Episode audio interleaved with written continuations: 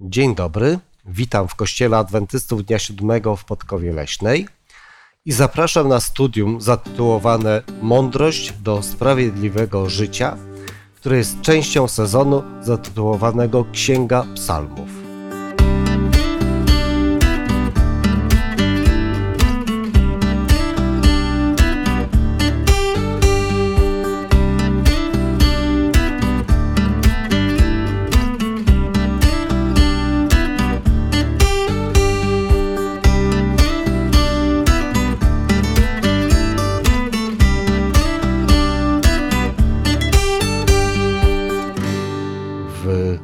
Dzisiejszym studium razem ze mną uczestniczą Edyta, Mirek i Zbyszek. Ja mam na imię Remigiusz. Zaczniemy nasze dzisiejsze studium modlitwą, w czasie której poprosimy Boga o mądrość, o której będziemy mówić przez całe dzisiejsze studium.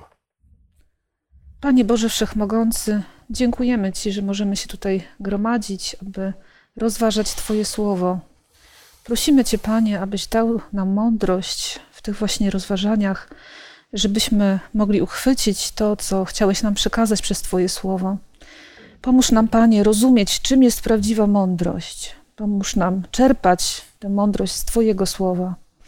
Tobie powierzamy ten czas i prosimy o prowadzenie w imieniu Jezusa Chrystusa. Amen. Amen.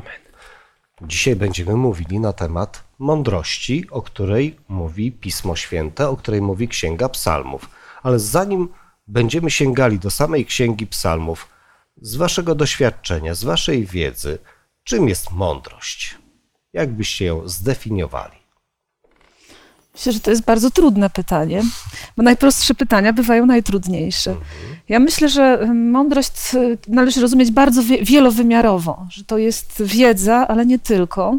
To jest też pewna dojrzałość emocjonalna, zdolność patrzenia z różnych perspektyw na daną kwestię i też pewna dyscyplina emocjonalna, że, że właśnie nie poddajemy się takiej chwilowej emocji, tylko potrafimy patrzeć na jak, jakąś kwestię z bardzo wielu różnych perspektyw. Ja myślę sobie, że jeszcze do tego e, trzeba by dodać doświadczenie. Prawda? Czerpiemy tą mądrość z poprzednich jakichś tam sytuacji, wydarzeń, prawda? żeby już jakieś były błędy, potknięcia nasze, żeby nie popełniać tego w przyszłości. Mądrość w starożytności zawsze była postrzegana jako umiejętność życia podejm umiejętność podejmowania decyzji, umiejętność wykonywania pewnej służby, pewnych obowiązków. I kiedy e, czytamy starożytne poradniki e, zawierające jakieś mądrościowe zalecenia, to właśnie one miały zawsze taki praktyczny charakter. Były adresowane początkowo e, do urzędników dworów, do osób piastujących ważne jakieś zadania, żeby osoby te umiały w sposób skuteczny, mądry i oczekiwany wypełniać swoje obowiązki. A więc w starożytności w Biblii generalnie mądrość jest to umiejętność życia, taka praktyka życia na co dzień. Wasze definicje są bardzo ciekawe. Zobaczymy, co na temat mądrości mówi Księga Psalmów, dlatego że do tej pory, w czasie naszych studiów, naszych spotkań, poznawaliśmy Boga, jego charakter, jego stosunek do człowieka, a już pierwszy psalm ten wstęp do wszystkich psalmów mówi o właśnie o zasadach sprawiedliwego życia. I mówi o tym, że cała księga psalmów będzie zajmowała się też praktycznym, codziennym życiem człowieka. I dzisiaj będziemy starali się złapać i w, znaleźć w księdze psalmów te wypowiedzi, które odnoszą się do naszego codziennego, praktycznego życia. Mamy taki Wspaniały psalm, 119. Czy ktoś z Was mógłby zarecytować go cały z pamięci?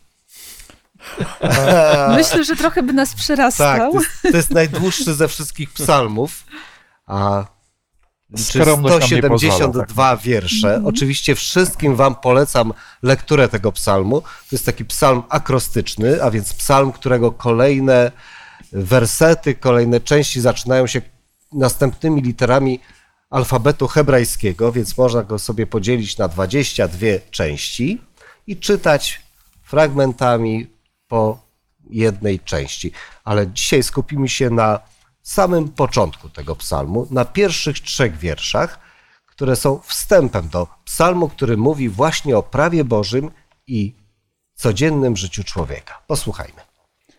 Błogosławieni ci, którzy żyją nienagannie, którzy postępują według zakonu Pana. Błogosławieni ci, którzy stosują się do napomnień Jego, szukają Go z całego serca, którzy nie czynią krzywdy, ale chodzą drogami Jego.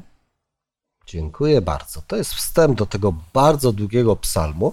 Ten wstęp mówi o tym, co mm, ten psalm będzie mówił w dalszej części o Bożej mądrości, o mm, sprawiedliwym życiu.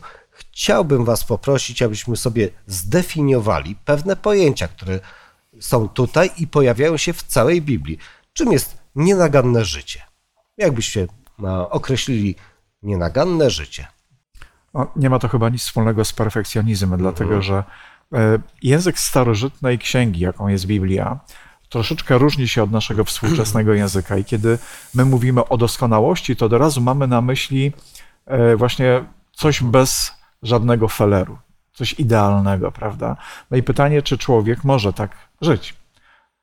Odpowiedź jest jednoznaczna, właśnie na bazie Biblii nie.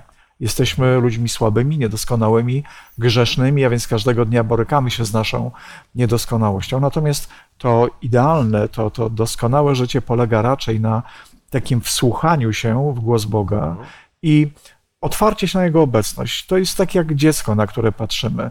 Ono na każdym poziomie swojego rozwoju jest doskonałe. O ile zachowuje się e, w sposób typowy dla tego wieku, prawda? Więc e, dziecko, które ma, nie wiem, rok, dwa, inaczej się zachowuje niż dziecko, które ma 5 lat, 10, 12, ale jeśli nadąża za, za tą swoją fazą rozwoju, jest doskonałe, jest, jest ok. I Pan Bóg, e, kiedy mówi o doskonałym życiu, mówi o tym, żebyśmy to życie przechodzili z Nim, żebyśmy brali pod uwagę Jego słowa, byli otwarci na Jego rady, ufali Mu i chodzili E, zgodnie z jego wartościami. E, dziękuję. A czym jest według Was szukanie Boga z całego serca? Myślę, że tutaj chodzi o takie pełne zaangażowanie. Mhm. Czyli z całego serca, serce kojarzy się też z emocjami, czyli e, nie tylko podążamy za Bogiem intelektualnie, że rozumiemy Jego słowo, ale też angażujemy się emocjonalnie. Czyli całą swoją osobowość niejako wkładamy w tę relację i, i mhm. wtedy całym sercem, czyli z ca, całym pełną naszą emocjonalnością, całą tą sferą uczuciową. No tu jest jeszcze jedno pojęcie, które warto byłoby sobie wyjaśnić. Czym jest chodzenie drogami Pana? No możemy powiedzieć, że chodzenie drogą przykazań Bożych, tak? Mhm. tak myślę, że tak no, no w skrócie po prostu. W Biblii oczywiście jest, Biblia nam opisuje jakby to szerzej, wszędzie głębiej, prawda? Um, ale to jest właśnie to jest szukanie, szukanie Boga, szukanie Jego dróg, Jego woli, aby, aby każdego dnia właśnie starać się wypełniać Jego wolę, tak? Mm, nie tylko tak literalnie, ale właśnie tak jak tutaj Edytka mówiła się z całego serca, prawda? Z natchnienia Ducha Świętego. Um, Bóg tego właśnie chce, tak? żebyśmy byli tacy autentyczni. Mi się to bardzo podoba, to stwierdzenie, dlatego że generalnie słowo droga, ono mocno jest zrośnięte też z Nowym Testamentem, z Kościołem zanim chrześcijanie w mhm. Antiochii zostali przez pogan nazwani właśnie chrześcijanami, czyli tymi, którzy są podobni do Chrystusa, naśladują go, sami o sobie mówili, że są drogą. Mhm. E, I droga ma w sobie, w tym pojęciu tkwi pewien dynamizm, prawda, że chodzić drogami Bożymi to znaczy żyć z Bogiem. Tam nie ma stagnacji, nie ma jakiegoś um, zatrzymania się, prawda, Jakiejś, jakiegoś marazmu. Droga to jest ruch. A więc ruszamy się, żyjemy z Bogiem, idziemy, wykonujemy różne rzeczy, które się wiążą z naszym życiem, ale wszystko to staramy się czynić z Panem Bogiem. Generalnie w Piśmie Świętym nie ma określenia religia. Takim odpowiednikiem słowa religia jest właśnie droga, czyli naśladowanie kogoś. Psalm 119 mówi na temat Bożej mądrości, której źródłem jest Pismo Święte. Ten sam psalm mówi o tym, że Słowo Boże jest pochodnią nogą moim. E, opierając się na Waszych doświadczeniach, co robicie? W jaki sposób stosujecie Biblię, aby ją poznać, zrozumieć, utrwalić, a przede wszystkim postępować, wprowadzać jej treści w swoje codzienne, praktyczne życie? Chyba każdy ma inny jakiś sposób, uh -huh. nie wiem jak to Podzielmy moi, się. moi przyjaciele. Natomiast uh -huh. ja staram się każdego dnia mieć taki żelazny czas na Słowo Boże. I kiedy się budzę, około godziny zawsze każdego ranka poświęcam na to, żeby studiować systematycznie, sukcesywnie e, poszczególne księgi biblijne. Robię to od wielu lat i za każdym razem używam nieco innego przekładu biblijnego, sięgam po różne komentarze, różnego rodzaju pomoce, słowniki i tak dalej. I za każdym razem to studium jest dla mnie czymś takim bardzo odżywczym, a więc żyć według Słowa Bożego możemy wtedy, kiedy to Słowo znamy, kiedy to Słowo rozumiemy, a więc nie da się e, jakby tak zupełnie intuicyjnie wyczuwać, jaka jest wola Boża, chociaż Pan Bóg w ten sposób też działa. Ale jeśli dał nam swoje słowo, tutaj już nie ma jakby gdybania, to jest konkretny, rzeczywisty, bardzo wyrazisty przekaz. Ja myślę sobie też, że e, jak ktoś poświęca ten czas, e, rozmyśla nad słowem, to też dobrze mieć właśnie w ciągu dnia jakąś z tego tekstu, danego fragmentu, jakaś taka myśl przewodnia, żeby wspominać sobie po prostu cały dzień, tak? Tą, tą myśl, żeby, żeby, żeby ona się utrwalała tak, żeby został ten ślad, tak, właśnie z tego dnia, z kolejnego jakaś inna myśl, tak. I to jest takie właśnie, każdego dnia budujemy się, tak, no właśnie na podstawie Słowa Bożego. Ja myślę, że każda ludzka rozterka znajduje jakąś, jakieś odniesienie w Biblii.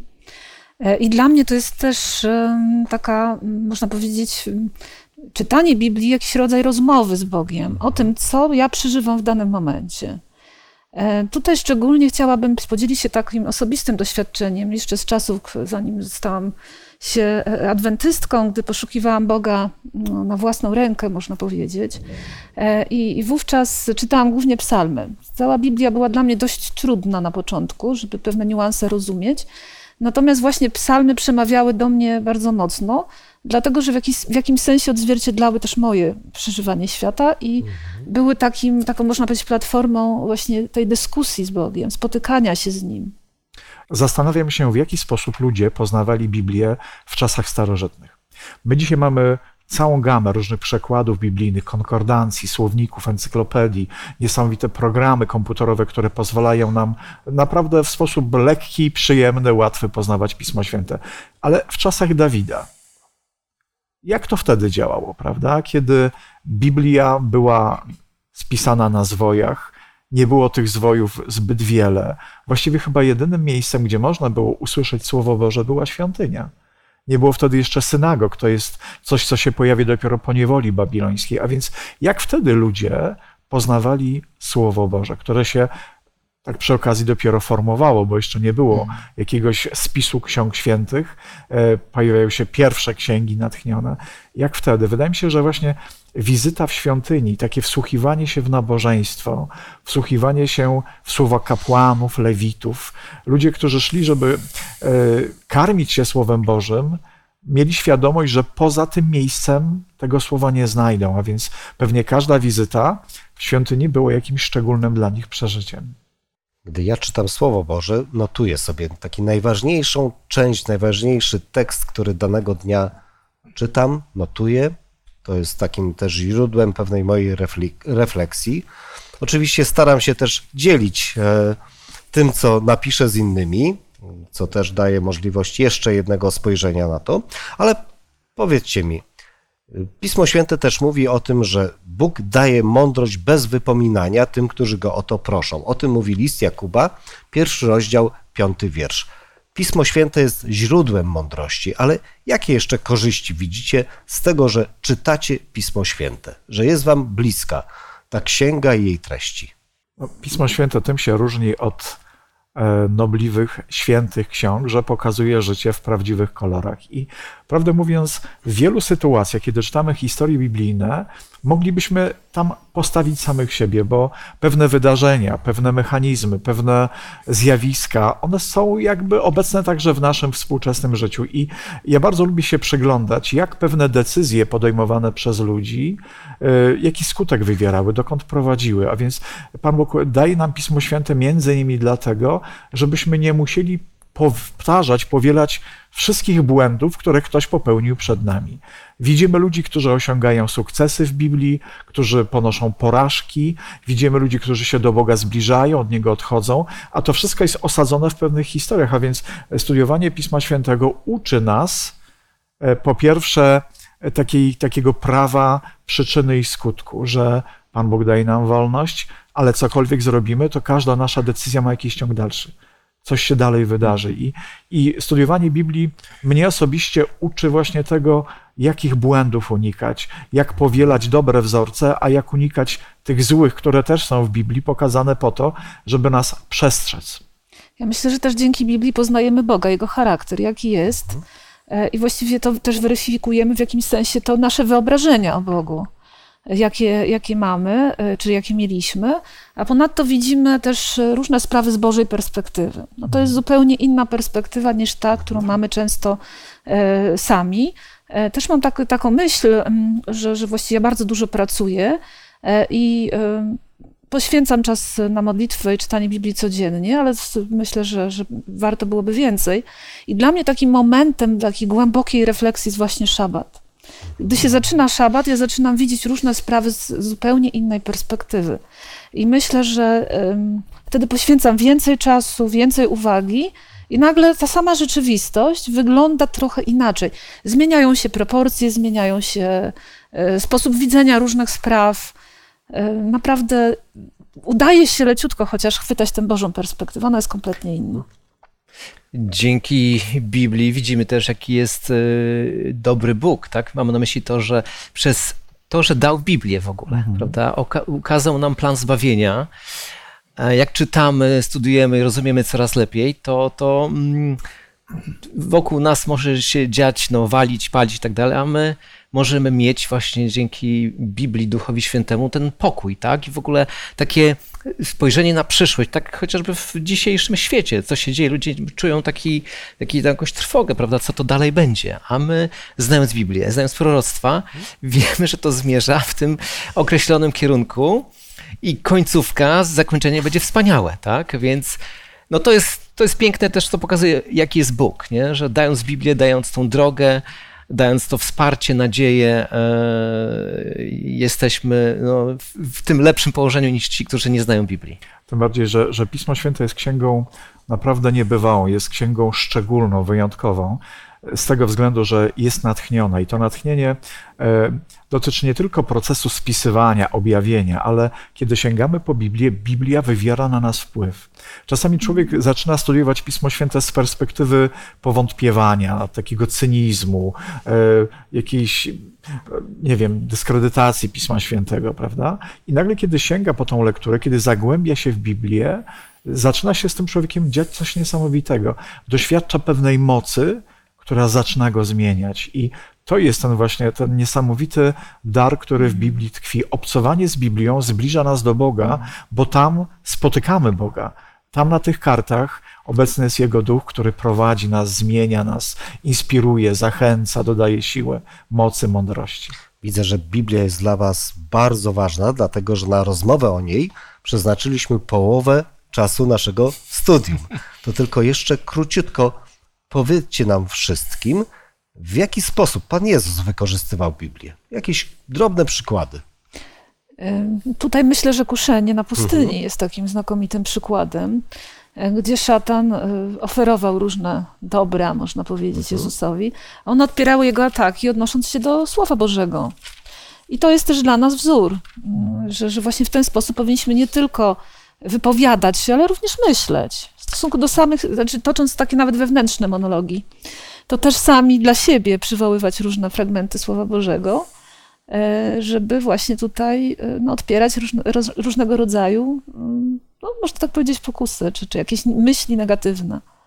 Pan Jezus też w Biblii znajdował potwierdzenie swojej misji. Jego słynne kazanie, rozważanie, które miało miejsce w synagodze w Nazarecie, kiedy rozwinął zwój Izajasza, przeczytał fragment, który mówi o słudze posłanym przez Boga i powiedział: Dzisiaj te słowa spełniają się w waszych uszach, na waszych oczach. A więc Jezus wskazywał, że jest w Biblii obecny i, i czytając, studiując, przywołując Biblię, wskazywał, że jest to wypełnienie pewnych proroctw, które mówiły o tak, nim. Później, później po zmartwychwstaniu pokazywał uczniom fragmenty Starego Testamentu, które potwierdzały jego tożsamość, ale przed nami jeszcze jest kilka ważnych wątków. Mamy przepiękny psalm 90. To jest psalm, który został napisany przez Mojżesza To jest jedna z kilku pieśni Mojżesza, które znajdują się w Piśmie Świętym. Mojżesz był przywódcą narodu izraelskiego, powołanym przez Boga. Nie wiem, w którym momencie Mojżesz napisał ten psalm. Czy to był, czy to był psalm napisany w okresie opieki nad owcami na pustyni, czy być może pod koniec jego życia, gdy a, przeprowadził już naród izraelski przez pustynię u, do bram ziemi obiecanej i taka retrospekcja. Nie wiem, ale jest kilka tutaj ważnych myśli. No z powodu y, czasu nie, nie, poruszamy, nie poruszymy wszystkich. Psalm ten zaczyna się powiedzeniem o Bogu, że jest ostoją z pokolenia w pokolenie. Przepiękne słowa właśnie o Bogu jako Bogu wiecznym, Bogu, który jest wielki, ale też ten psalm dotyka naszych codziennych spraw. I chciałbym prosić, abyśmy przeczytali e, wiersze mm, dziesio, tak, dziesiąty, dwunasty mm, i jeszcze, przepraszam, szósty, dziesiąty i dwunasty. Mhm. Rano kwitnie i rośnie, pod wieczór więdnie i usycha. Życie nasze trwa lat siedemdziesiąt, a gdy sił stanie lat osiemdziesiąt. A to, co się ich chlubą wydaje, to tylko trud i znój, gdyż chyżo mijają, a my odlatujemy. Naucz nas liczyć dni nasze, abyśmy posiedli mądre sercem. Przepiękna modlitwa Mojżesza. Mojżesz ukazuje, przeciwstawia wieczność i wielkość Boga, kruchości życia człowieka, który jest porównany do trawy przemijającej, ale jest piękna prośba: naucz nas liczyć dni nasze. Naucz nas, inaczej mówiąc, wykorzystywać czas naszego życia. Powiedzcie mi, jak to jest element, myślę, że to jest największy element mądrości życia umiejętność wykorzystania czasu. Jak mogę wykorzystać czas mojego dnia i mojego całego życia? To jest dobre pytanie. E, odpowiedź na to pytanie Pan Bóg dał mi jakiś czas temu, bo do momentu, dopóki nie zdajemy sobie sprawy, że przed nami tak naprawdę jest dopiero pełnia życia, prawda? 70-80 lat, jeżeli skoncentrujemy się tylko na tym okresie, to możemy mieć problem z odpowiedzią co stanowi sens tego życia, czego mamy w nim szukać. Natomiast z perspektywy właśnie Pisma Świętego, z perspektywy człowieka wierzącego, wiemy, że tych 70-80 lat Pan Bóg daje każdemu z ludzi, żeby znaleźć najważniejsze odpowiedzi. I dopóki nie zdamy sobie sprawy, że ten czas został nam dany, żeby poznać Boga, co otwiera nam jakby drzwi do wieczności, to przeżyjemy to życie w sposób może piękny, ciekawy, wartościowy, ale jednak rozminiemy się z tym, co najważniejsze. A więc 70-80 lat życia mamy po to, żeby spotkać Boga i znaleźć klucz do wieczności. Jeżeli tego nie zrobimy, nasze życie będzie po Czyli prostu... mamy priorytet tutaj. A tak patrząc na wasz mhm. dzień, konkretny, kolejny, zwykły dzień, e, mamy priorytet, szukanie zbawienia. Jak jeszcze wykorzystujecie czas waszego dnia, abyście wieczorem mieli takie poczucie, że to był dobrze spędzony, dobrze przeżyty dzień. Jak planujecie wasz czas, żeby w odpowiedzialności przed Bogiem mieć poczucie dobrze wykorzystanego czasu? Do czego też mm, nawołuje nas Biblia, bo Nowy Testament dwukrotnie wzywa, abyśmy dobrze wykorzystywali czas. Na czym to polega? Myślę, że to jest w ogóle bardzo trudne. Mhm. E, też patrząc na różnego rodzaju bodźce, które nas odciągają, na rzeczywistość, w której żyjemy, jest bardzo dużo nowych informacji, jakichś prawda, przyjemności, z których można korzystać rozmaitych, ciekawostek, prawda, które nas pociągają możliwości, z których możemy czerpać, na przykład, nie wiem, zdobywać informacje i tak mhm. dalej.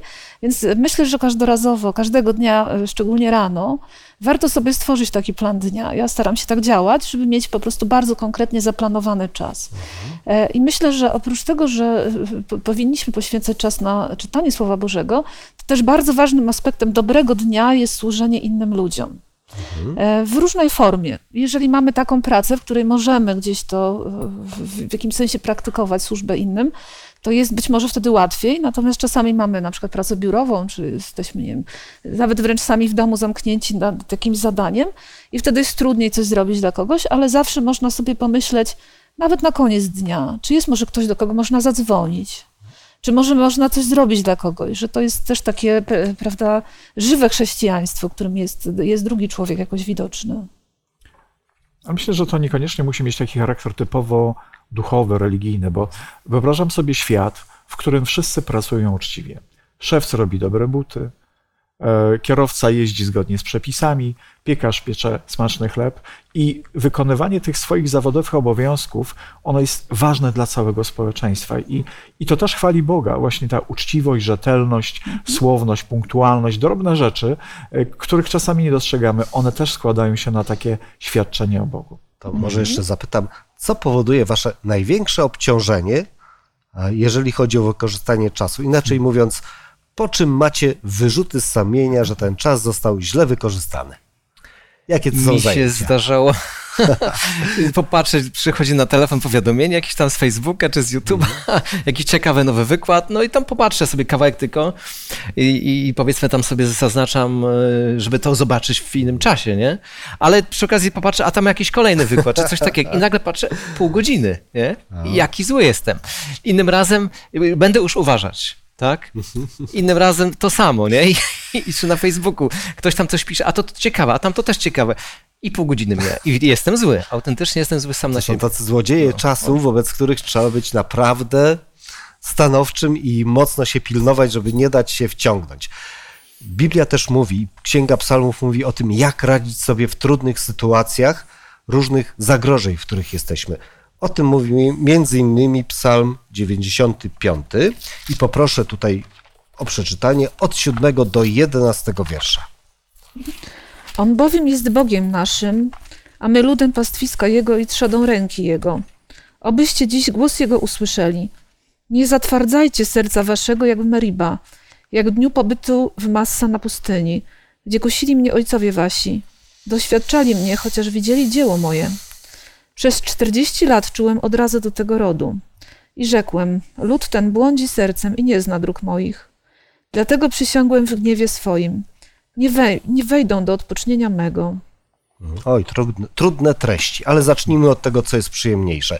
Jak czujecie się jako, mm, jako owce trzody Boga? Jako jego pastwisko, jako jego trzoda, jakie to w was wywołuje odczucia? No myślę, że to są, to jest, to są dobre myśli takie, mhm. bo skoro jesteśmy mm, właśnie tymi owcami, to znaczy, że mamy pasterza, mhm. to najlepszego, prawda? Jesteśmy pod jego opieką. On y, dogląda swojego stada, tak, pilnuje, więc możemy czuć się oczywiście, no owce mogą też uciekać gdzieś tam, prawda, nie wiem, jakaś się zbłądzi i odchodzi ze stada, ale dobry pasterz szuka owcy, nie, która zbłądziła. Także e, no to ko kojarzy się to wszystko bardzo, bardzo pozytywnie. Mhm. To teraz ta trudniejsza część. E, koledzy pastorzy, koledzy teologowie, powie, powiedzcie nam wszystkim, naszym widzom, cóż takiego stało się w Massa i Meriba? co to były za wydarzenia z historii Izraela, na które tutaj powołuje się psalmista. To był problem ustawicznego narzekania. Zarzucania Bogu właśnie braku opieki, troski, e, a to brakowało wody, a to brako... nudziła się manna, a więc wszystko to, żeby tylko sobie ponarzekać. Pan Bóg e, bardzo nie lubi takiej postawy, bo to jest postawa zaraźliwa E, zniechęcająca, zabijająca wiarę, ducha, gorliwość. Po prostu to jest postawa, która człowieka wyhamowuje w tej drodze do Boga. A przecież Pan Bóg naprawdę robi wszystko, żeby potężną masę ludzi, dwa miliony ludzi, 600 tysięcy samych mężczyzn, jak Biblia sprawozdaje, wyszło z Egiptu, doliczmy do tego żony, dzieci, a były to przecież liczne rodziny, to była aglomeracja dwumilionowa, podobnie jak współczesna Warszawa. Wyobraźcie sobie, jakie to generowało problemy. I Pan Bóg sobie z tym radził, ale jednak ludzie narzekali. I to jest to dziwne o tyle, że przecież w Egipcie wcale nie mieli lepiej. E, jakieś roszczenia, jakieś niezadowolenie. I Pan Bóg był rozczarowany taką postawą. Ja myślę, że też taka lekcja z tego płynie dla nas wszystkich, że szybko zapominamy o różnego rodzaju mhm. wyrazach Bożej troski o nas, że mamy tak wiele cudów w życiu. Prawda, jakby każdy opowiedział, ile razy doświadczył opieki Bożej, to byśmy tutaj pewnie tę lekcję przeciągnęli do wieczora albo i dłużej. E, A jednak mimo wszystko, gdy się zbliża jakiś kryzys, to zdarza nam się znów narzekać. To jest, to jest bardzo ważne. To jest bardzo ważna uwaga. Tak, powtarzalność pewnych błędów, powtarzalność pewnych zachowań, które ten psalm nazywa zatwardziałością serca, prawda? Y, W jaki sposób możemy je, jej unikać, chociażby biorąc pod uwagę to, że mamy Pismo Święte i różne historie ludzi, abyśmy tych samych błędów nie popełniali i nie powtarzali naszych błędów. Znaczy, mówi się generalnie, że najlepiej, jakby człowiek uczy się na własnych błędach, nie?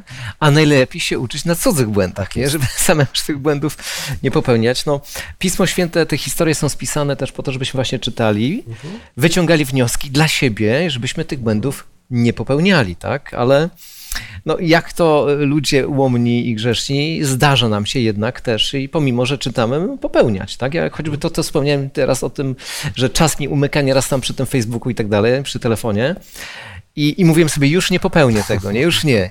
I niestety zdarzało mi się, nie? Niestety tak. To jest chyba też otwartość na, na krytykę, dlatego że czasami my nie widzimy pewnych rzeczy, ktoś z boku widzi to wyraźniej i, i przyjdzie i powie nam o tym. I zamiast się gniewać, obrażać, wypadały podziękować. A więc, a więc Pan Bóg też y, wzbudzał jakiś taki, taki niepokój, dyskomfort, y, zwracał uwagę i, i trzeba Panu Bogu za to dziękować, bo to nas chroni przed takim trwaniem w błędzie. Bije to w naszą dumę, bezsprzecznie, ale nas chroni. Słowa, które powiedziałeś, Mirku, yy, właśnie o wyciąganiu wniosku z błędów, dokładnie takich słów użył Paweł w liście do Koryntian, pisząc o właśnie przytaczając te same wydarzenia i podsumował to takimi słowami. A wszystko to na tamtych przyszło, dla przykładu, i jest napisane ku przestrodze dla nas, którzy znaleźliśmy się u kresu wieków. Jest takie powiedzenie, że e, głupi uczy się na błędach własnych, a mądry na cudzych. I po to mamy te historie w Biblii, żebyśmy analizowali je także pod kątem takiego pytania, czy ja nie popełniam podobnych błędów. Jest oprócz tych trudnych sytuacji życiowych, sytuacji różnych zagrożeń duchowych, są jeszcze inne ciężkie sytuacje na drodze do tej sprawiedliwości, o której mówimy. To jest kwestia naszej mowy. Jeden z psalmów zawiera piękną modlitwę odnośnie naszej mowy. To jest psalm 141 i w tym psalmie wiersze od drugiego do czwartego. Niech wznosi się ku Tobie modlitwa moja jak kadzidło, a podniesienie rąk moich jak ofiara wieczorna. Panie, postaw straż przed ustami moimi, pilnuj drzwi warg moich. Nie dopuść, aby serce moje skłaniało się do złego, abym popełniał czyny niegodziwe, zadając się z mężami, złoczyńcami i spożywał ich przysmaki. No, niesamowita modlitwa, prawda? Postaw straż przed ustami moimi, pilnuj drzwi warg moich. Jak to zrobić w praktyce? Niełatwo, niełatwo. No to jest tak, no. Jesteśmy ludźmi, którzy lubią się komunikować, a więc język jest takim sposobem, kiedy możemy wymieniać różne poglądy, informacje, spierać się, uczyć się od siebie, a więc są ludzie, którzy lubią dużo mówić. Ja do takich należę i wiem, ile razy ta nadaktywność języka powodowała problemy. Nie zawsze potrafię ugryźć się w język w odpowiednim momencie i, i powiem o kilka słów za dużo, których potem już nie można cofnąć.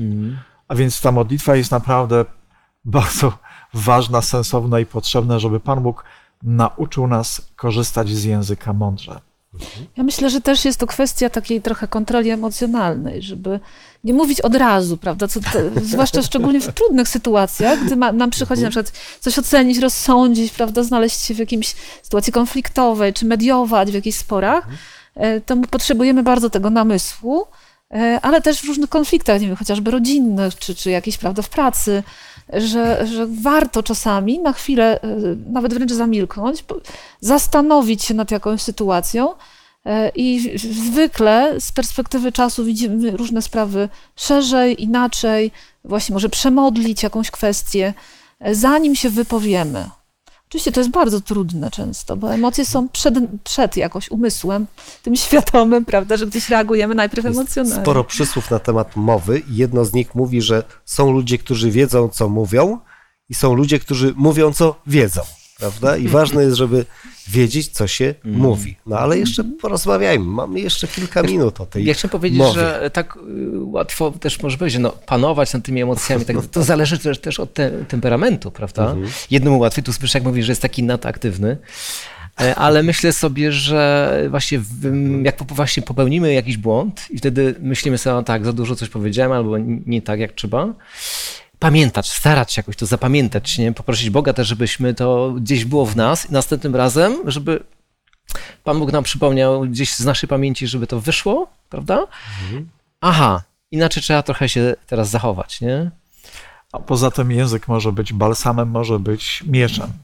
Jeżeli kogoś poraniliśmy, warto użyć tej drugiej strony języka, więc przeprosić, przyznać się do błędu, um, uznać swoją niedoskonałość, swoją porywczość, bo łatwo nam wychodzą z ust naszych słowa, które kogoś mogą ranić. Natomiast właśnie z takim przyznaniem się do błędu mamy często problem. I Jakub pisze o języku, który podpala, potężne pożogi wywołuje, prawda? Bardzo często wojny między ludźmi zaczynały się od kilku niepotrzebnych słów, a więc język ma moc. To nas stawia troszeczkę wyżej ponad zwierzętami, bo e, no, możemy się komunikować bardziej e, dokładnie sprawnie, ale też odpowiedzialność za słowa.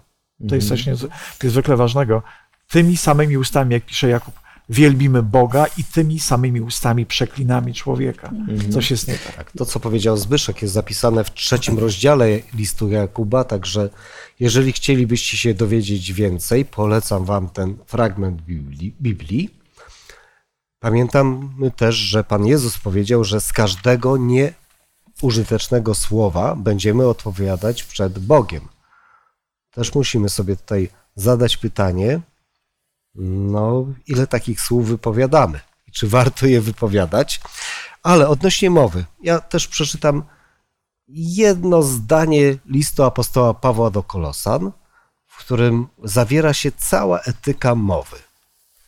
To jest czwarty rozdział listu do Kolosan, szósty wiersz. Mowa wasza niech będzie zawsze uprzejma, zaprawiona solą, abyście wiedzieli, jak macie odpowiadać każdemu. Czasem rozmawiając o mowie i mm, przytaczając ten tekst, zadaję pytanie, czy nasza mowa jest przyprawiona solą czy pieprzem? czy nadaje smak, czy pali kogoś, kto nas słucha? To podsumowując nasze dzisiejsze studium, ja przytoczę jeszcze raz początek Księgi Psalmów, psalm pierwszy, a w nim wiersz trzeci. Człowiek, który ma upodobanie w zakonie Pana i zakon jego rozważa dniem i nocą, będzie jak drzewo zasadzone nad strumieniami wód, wydające swój owoc we właściwym czasie, którego liść nie więdnie, a wszystko, co uczyni, powiedzie się. Ten motyw drzewa pojawia się w różnych psalmach i też mówi o tym, że z pokolenia na pokolenie są te owoce sprawiedliwości. To kończąc nasze dzisiejsze studium, powiedzcie mi, co wam daje wprowadzanie w życie Bożej sprawiedliwości? Jakie widzicie korzyści? Z tego, że poważnie traktujecie Słowo Boga i chcecie żyć według tych zasad w swoim życiu. Ja myślę, że ja mogę powiedzieć, że e, polepszają się relacje międzyludzkie. Prawda? No, Choćby panowanie nad tym językiem, tak? Żeby właśnie słowem wspierać, budować kogoś, pocieszać, prawda? Sprawiać, żeby się poczuł lepiej. Wtedy on też y, żywi do nas sympatię, tak? Te relacje się ocieplają, polepszają. Myślę, że też osiągamy pokój w sercu po prostu. Jesteśmy spokojniejsi. W jakimś sensie lepsi. A do mnie przemawia tak, taka ilustracja. Kiedyś ktoś mi powiedział, że my ludzie mieszkamy na parterze Bożego wieżowca. Pan Bóg na ostatnim piętrze i perspektywa, którą Pan Bóg ma ze swoich okien, jest zupełnie inna niż nasza. A więc słuchając Słowa Bożego, unikamy wielu pułapek, błędów, jesteśmy bardziej szczęśliwi. Po drodze mogę Wam tylko polecić lekturę Pisma Świętego i przemyślenie, jak na przykład wprowadzić te zasady, których czytamy w Piśmie Świętym, w życie naszej rodziny, aby członkowie naszych rodzin mogli być coraz szczęśliwsi. Księga Psalmów wypełniona jest wieloma wskazówkami etycznymi. Wieloma wskazówkami, jak żyć w uczciwy, dobry sposób, jak unikać złym wpływom, jak wyciągać wnioski z błędów, a także jak być odpowiedzialnym za słowa, które wypowiadamy. I myślę, że tak jak mówili moi przyjaciele, efektem wprowadzania tych zasad w życie jest błogosławieństwo. A błogosławieństwo to jest nic innego jak szczęśliwe życie. Moje życie i życie kolejnych pokoleń. I mogę na koniec naszego studium tylko Was zachęcić właśnie do wprowadzania zasad Pisma Świętego Jego słów w swoje codzienne życie. Dziękuję Wam za udział i chcę zaprosić na kolejne studium. Studium za tydzień będzie zatytułowane Błogosławiony, który przychodzi w imieniu Pana. Będziemy poznawali proroctwa mesjanistyczne, proroctwa na temat Pana Jezusa, zawarte w Księdze Psalmów. To będzie bardzo ciekawe studium, na które zapraszam. A teraz zakończymy nasze dzisiejsze spotkanie modlitwą. Panie Boże, tak bardzo chcemy Ci podziękować za to wspólne studium, za twoje, za twoje słowo, za Twoją księgę, za Biblię, w której jest właśnie zawarta Twoja mądrość, bo Ty jesteś mądrością i wszelki datek dobry, mądrość, wszystko jest u Ciebie i spływa od Ciebie. Boże, prosimy, dopomóż nam, abyśmy nigdy nie zaniedbywali studium Twojego słowa, abyśmy czerpali coraz więcej, zgłębiali i, i widzieli Ciebie i Twój charakter coraz mocniej, wyraźniej, głębiej. I prosimy także za wszystkich, którzy oglądają to studium, oglądali, a żeby i oni e, skłaniali się coraz bardziej do właśnie Twojego słowa, aby to błogosławieństwo płynące z Biblii, ze studium Biblii e, było właśnie udziałem nas i naszych słuchaczy. Prosimy Cię o to, Boże, w imieniu Pana Jezusa Chrystusa. Amen. Amen. Amen.